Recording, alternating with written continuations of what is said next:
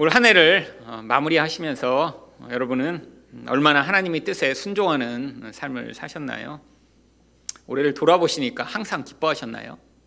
또 쉬지 않고 기도하셨나요? 또 범사에 감사하셨나요? 이게 하나님의 뜻이라고는 하는데 사실 이렇게 살 수 있는 사람이 누가 있을까요? 만약에 이런 삶을 목표로 인생을 살아가고 있다면 오히려 항상 기뻐하기보다는 스트레스 받아서 힘들고 쉬지 않고 기도하려고 하다 보면 오히려 너무나 강박적이 되고 아니 어떤 누가 이렇게 항상 쉬지 않고 이런 일들을 하며 살 수 있을까요?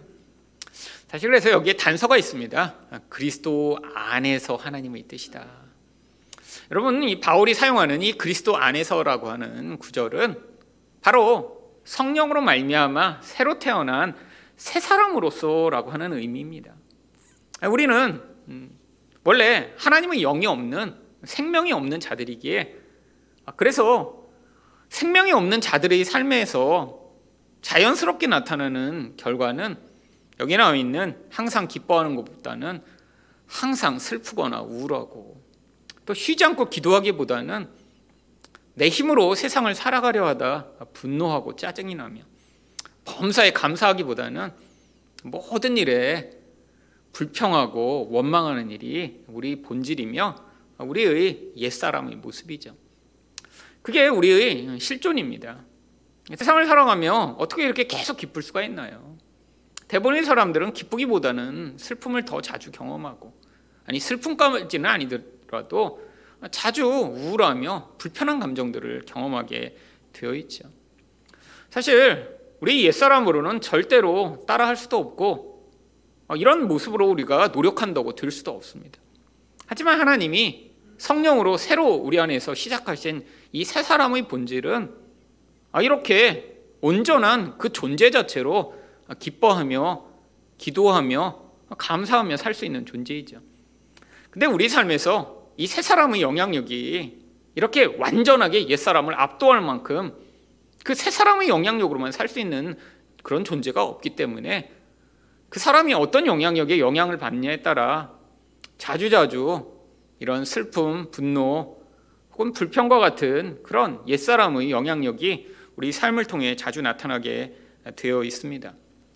하나님이 이 땅 가운데 이렇게 부정적 감정, 아니 그 부정적 감정 이면에 있는 이 옛사람의 영향력을 단번에 사라지지 않게 만드시는 이유가 바로 우리라는 존재가 원래 이렇게 온전하게 감사하고 기뻐하고 또 하나님을 온전히 의존하는 채로 살 수 없는 존재임을 알도록 하시기 위해서이죠. 여러분 인간은 참 교만한 존재입니다. 많은 사람들이 이렇게 교회 다니면서 죄인이라는 얘기를 들어도 자기가 진짜 죄인이라고 생각하는 사람은 아주 소수죠. 왜냐하면 대부분의 사람들은 자기 나름대로 자기 선을 가지고 있기 때문에 아, 저 사람들은 저렇게 나쁜데 나는 그 정도의 삶을 살고 있지는 않아라고 이야기하며 나는 괜찮은 존재라고 생각하기 마련이죠. 그런데 아니 아무리 자기를 괜찮다라고 생각해도 우리 본질 안에서부터 쏟아져 나오는 이 옛사람의 모습이 이런 다양한 반응과 감정으로 나오는 것은 억누르고 그것들을 외면하며 살 수 없습니다. 여러분 인간이 원래 만들어질 때는 이렇게 항상 기뻐할 수 있는 존재로 만들어졌죠. 왜죠? 인간 안에 하나님이 이 생명을 충만하게 만드셨기 때문에 인간 영적으로 이렇게 충만하다 보니까 자연스럽게 만족하고 자연스럽게 그 결과가 감정으로 기쁨으로 나올 수 있게 창조되었죠. 근데 인간 영혼이 텅 비어버리면서 결국 이 죄된 상태가 되면서 나타난 결론이 무엇이냐면 늘 불만족하고 그러다 보니까 감사할 수 없고 그러다 보니까 기쁘지 않고 결국 일시적 기쁨을 위해 살아가는 존재로 이 세상을 살아가게 된 것입니다. 여러분, 우리 삶에서 이렇게 자주자주 이러한 슬픔이나 우울이나 혹은 분노나 좌절이나 혹은 이런 원망이나 불평이 많이 나타나는 것 어쩌면 자연스러운 것입니다. 이게 우리 안에 여전히 살아있는 옛사람의 모습을 보여주는 결과이기 때문이죠. 여러분 오늘 한 해를 돌아보시며 여러분이 얼마나 어떤 모습으로 사셨나 여러분은 아마 여러분 자신의 상태를 누구보다 잘 아실 것입니다. 여러분 밖에 나와서는 거짓말하고 감출 수 있죠. 근데 자기 모습을 자기가 알잖아요. 특별히 아니 정신이 팔려서 어떤 일을 하고 있을 때가 아니라 혼자 조용히 있을 때 나의 마음의 상태가 어떤지 어떤 사건이 생겼을 때 내가 어떻게 반응하고 있는지 아니 내가 주변에 있는 사람들을 향해 어떠한 태도로 반응하고 있는지 아마 여러분이 누구보다 잘 알고 계실 것입니다. 우리 안에서 이런 하나님이 요구하시는 모습이 아닌 다른 모습들이 자주 튀어나왔다면 여러분의 본질 안에서는 아직도 더 많이 죽어야 하고 힘을 잃어버려야 하는 옛사람이 그 사람의 인생을 주도하고 있는 삶일지 모르죠. 결국 무슨 결과로 나타나나요? 아, 이렇게 항상 기뻐하고 쉬지 않고 기도하고 범사에 감사해야 되는 모습으로 산다면 아, 그 존재 자체가 얼마나 행복한 삶을 살고 있을까요? 아니 그리고 이런 사람 옆에 어떤 사람이 있다면 다른 사람들도 얼마나 기쁘고 행복할까요? 근데 여러분 아시잖아요.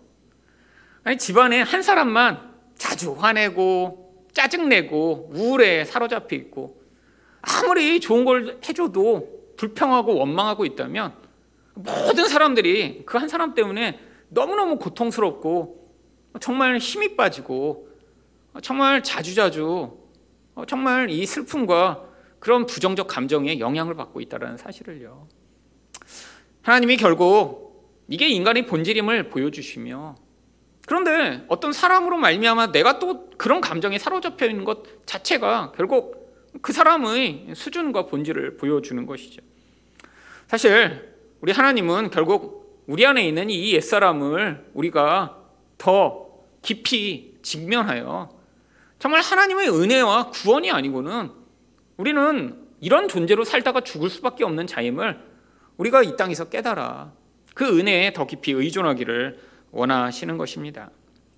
여러분, 올 한 해 여러분은 기쁨이 많으셨나요? 아니면 슬픔과 혹은 우울함이 많으셨나요? 여러분 슬픔이라는 감정은 결국 따지고 보면 우리 안에 있는 내가 원하는 무엇인가 이제는 이룰 수 없다라는 확신이 생길 때 주어지는 감정입니다. 사실 언제 가장 슬프죠? 사실 사랑하는 사람이 어, 이렇게 돌아가시거나 그러면 그 슬픔이 가장 크죠. 왜요? 우리 다 알잖아요. 사람은 한 번 죽으면 돌아올 수 없다라는 것. 결국 우리 마음에 내가 원하는 아, 사랑하는 사람과 계속 관계를 맺고 싶은 그 열망이 있는데 그게 다시는 이루어질 수 없 다라는 이 확정된 순간에 가장 큰 슬픔을 경험하죠. 아니 그거 말고도 우리 인생 가운데 그래서 자주자주 슬픔을 경험합니다. 크고 작은 슬픔들이요.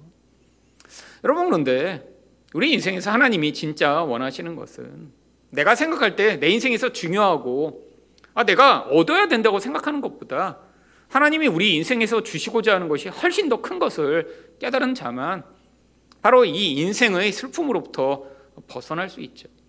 사실 인생의 가장 큰 고통이라고 여겨지는 사랑하는 사람이 먼저 떠나가는 그 슬픔조차 하나님 백성에는 하늘나라라고 하는 약속이 기다리고 있기 때문에 아 우리가 언젠간 이 짧은 인생을 떠나 그 하나님 나라에서 내가 사랑하는 사람조차 다시 만날 거라는 소망이 있기에 이 슬픔을 벗어날 수 있죠. 아니 이 땅에서 우리가 주어지는 자주자주 다양한 종류의 슬픔과 우울마저도 내가 원하는 것이 이루어지지 않을 것 같지만 내가 원하는 것보다 더 중요한 것을 내 인생 가운데 허락하시는 그 하나님의 뜻과 목적을 이해한 사람만이 이 슬픔을 벗어나 온전한 기쁨으로 갈 수 있습니다. 여러분 쉬지 않고 기도해야 되는데 쉽지 않죠. 근데 기도하지 않는다면 이 사람은 어떤 삶을 살고 있을까요? 여러분 언제 기도하시나요? 내 힘으로 무엇인가 절대로 안 된다는 것을 깨달을 때 기도합니다. 근데 기도하고 있지 않다라는 건 지금 내 힘으로 어떻게든 그 일을 성취시켜 보고자 지금 몸부림치고 있는 상태죠. 결국 자기 힘으로 자기 인생 해결되지 않는 문제를 붙잡고 있다면 이 사람의 감정 상태는 굉장히 불안하고 혹은 분노에 사로잡힐 경우가 많이 있습니다. 아, 내 힘으로 해결하는데 자꾸 좌절될 때 화가 날 수밖에 없죠. 결국 기도하지 않으면 인생 가운데 이 분노라는 감정, 또 그것이 좌절될 때 나타나는 그 마음을 좌절케 하는 그런 다양한 종류의 감정에 시달릴 수밖에 없죠. 또한 내가 생각할 때 내가 원하는 것이 내 원하는 목표대로 이루어지지 않을 때 그 불안과 두려움이 그 인생을 영향 미칠 수밖에 없습니다. 결국 하나님이 우리에게 기도를 요구하시는 게 우리 옛사람은 하나님을 의존하지 않고 자기 힘으로 인생을 살아가고자 해요. 그때 기도하는 백성만이 이 자기 힘으로 인생을 살려다 그때 나타나는 이 분노와 자기 파괴적 본성에서 벗어나 하나님을 의존하는 자만이 맛보는 그 은혜와 하나님이 도우심을 인생 가운데 경험할 수 있죠. 여러분, 기도하지 않으면 하나님 일하시지 않는다고 성경은 이야기합니다. 왜 그럴까요? 여러분, 만약에 내가 기도하지 않았는데 아, 그냥 어떤 일이 일어나면 그걸 우리가 아, 하나님이 하셨구나라고 하나님께 영광을 돌리겠어요. 여러분, 근데 내 힘으로는 할 수 없는 상황이에요. 그래서 기도할 수밖에 없었어요. 그래서 내가 정말 고백해요. 하나님, 저는 불가능합니다. 하나님 도와주시지 않으면 안 됩니다. 인생 가운데 이런저런 일을 다 해봤지만 이 막혀진 그 막다른 골목에서 방법이 없습니다라고 고백했는데 정말로 인간적 수준으로는 생각으로는 불가능한 어떤 일들이 벌어졌을 때 그게 영적으로 신비한 어떤 무슨 영향력이 미친 걸 우리가 눈으로 보거나 확인할 수는 없지만 아 하나님이 하셨구나라는 사실을 고백하게 되죠. 아 그때 우리가 하나님께 할 수 있는 일이 무엇인가요? 하나님 맞습니다. 우리 하나님이 주인이시며 하나님이십니다. 이 모든 영광을 하나님께 돌려드립니다라는 반응을 할 수 있는 것이죠. 여러분, 그래서 우리에게 하나님이 기도를 요구하시는 것입니다. 근데 기도하지 않는다면 우리는 인간적인 힘과 노력으로 인생을 자기가 원하는 방식으로 만들며 살다가 오히려 하나님 노릇이 좌절될 때 나타나는 이런 분노에 사로잡혀 살게 되죠. 여러분 또한 감사를 요구하시는데 사실 이 감사가 쉽지 않습니다. 대부분의 사람들은 불평과 원망이 쉽죠. 여러분 사실 우리 대부분의 언어에서도 아, 뭐가 감사해서 야 너무 좋다 감사하다라고 하기보다는 이거는 왜 이래 저거는 왜 저래라고 하는 경우가 많습니다. 여러분 어떤 사람이 자주 불평할까요? 여러분 불평하는 사람을 관찰해 보셨나요? 여러분 불평이 많은 사람은 자기가 원하는 욕구가 굉장히 구체적이고 또 그 목표가 굉장히 명확한 사람이 불평이 많습니다. 여러분 별로 원하는 게 명확하지 않으면 불평이 적어요. 뭐 먹을래? 아무거나 먹으면 되잖아요. 그런 사람은 불평이 적어요. 짜장면 먹어도 아 맛있네. 짬뽕? 어 짬뽕밖에 없어. 그럼 짬뽕 먹어. 괜찮아? 그래도 괜찮은데 나는 죽어도 짜장면만 먹어야 돼. 이런 사람한테 짬뽕밖에 없는데 아, 왜 우리 집은 그냥 짜장면 먹고 싶은데 짬뽕만 있어. 자기가 원하는 게 명확해야 불평이 많아요. 여러분 근데 인생의 그 수없이 많은 선택의 영역 가운데 여러분 어떤 한 사람만 다른 사람이 다 그 사람의 욕구를 만족시켜 그 원하는 것을 다 채워줄 수 있나요? 여러분 결국 불평이 많은 사람은 교만해서 불평이 많은 것입니다. 여러분 왕은 불평이 많아도 돼요. 불평하면 다 맞춰줍니다. 여러분 왕이 어 난 새우 싫어하는데 왜 음식에 새우가 들어갔어? 목을 쳐라. 다음부터 새우가 나올까요?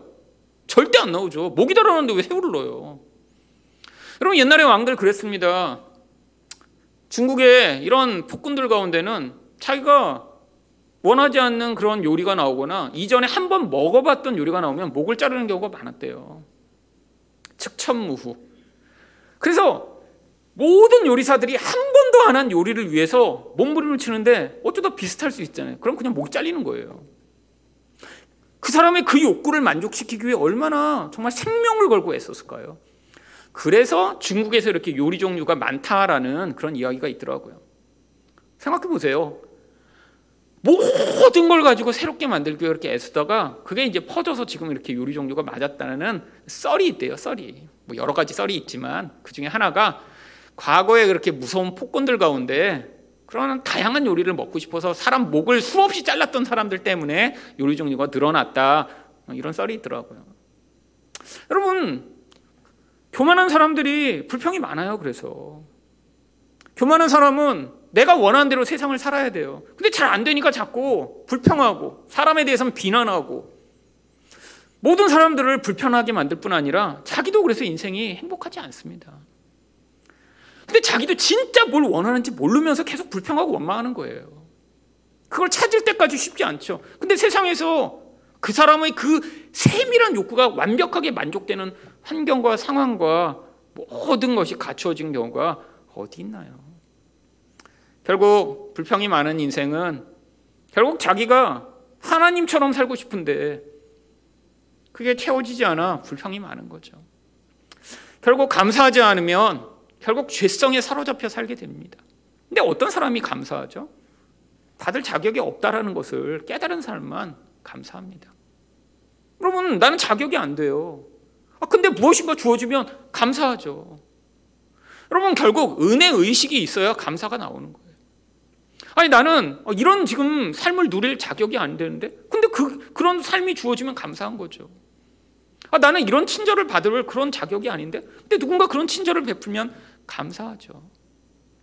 여러분, 결국 교만한 인간은 끊임없이 불평하고 원망하며 비난하며 살게 되고, 겸손한 자만 감사할 수 있는데, 근데 인간은 원래 하나님처럼 되고자 하기 때문에 본질 안에서는 절대로 감사가 나올 수 없습니다.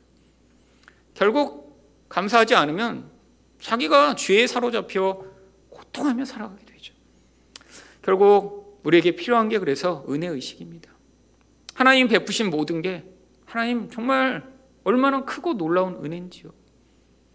올해도 하나님이 이렇게 큰 은혜를 베푸셔서 여기까지 왔군요. 라는 사람은 올 한 해를 돌아보며 많은 감사의 제목이 있겠죠.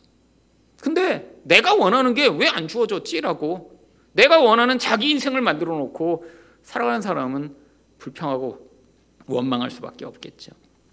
여러분 오늘 한 해를 한번 돌아보시면서 여러분 안에서는 정말 얼마나 기뻐했는가, 얼마나 기도했는가, 얼마나 감사했는가, 아, 여러분 아마 스스로 가장 잘 아실 것입니다. 아마 기뻐하고 기도하고 감사하기보다는 다른 부정적 감정들이 여러분 자주자주 경험되셨다면 아마 여러분 안에 아직도 미성숙한 옛 사람의 영향력이 얼마나 컸는지를 보여주는 한 해였을 것입니다. 여러분 이 시간 한번 자신을 돌아보시며 올 한 해 그런 하나님의 더 큰 은혜가 필요한 한 해였다면 회개하고 하나님이 주시는 은혜가 크셨다면 감사하고 또 내년을 기대하며 하나님의 은혜 가운데 살아가는 한 해가 되시기를 예수 이름으로 축원드립니다.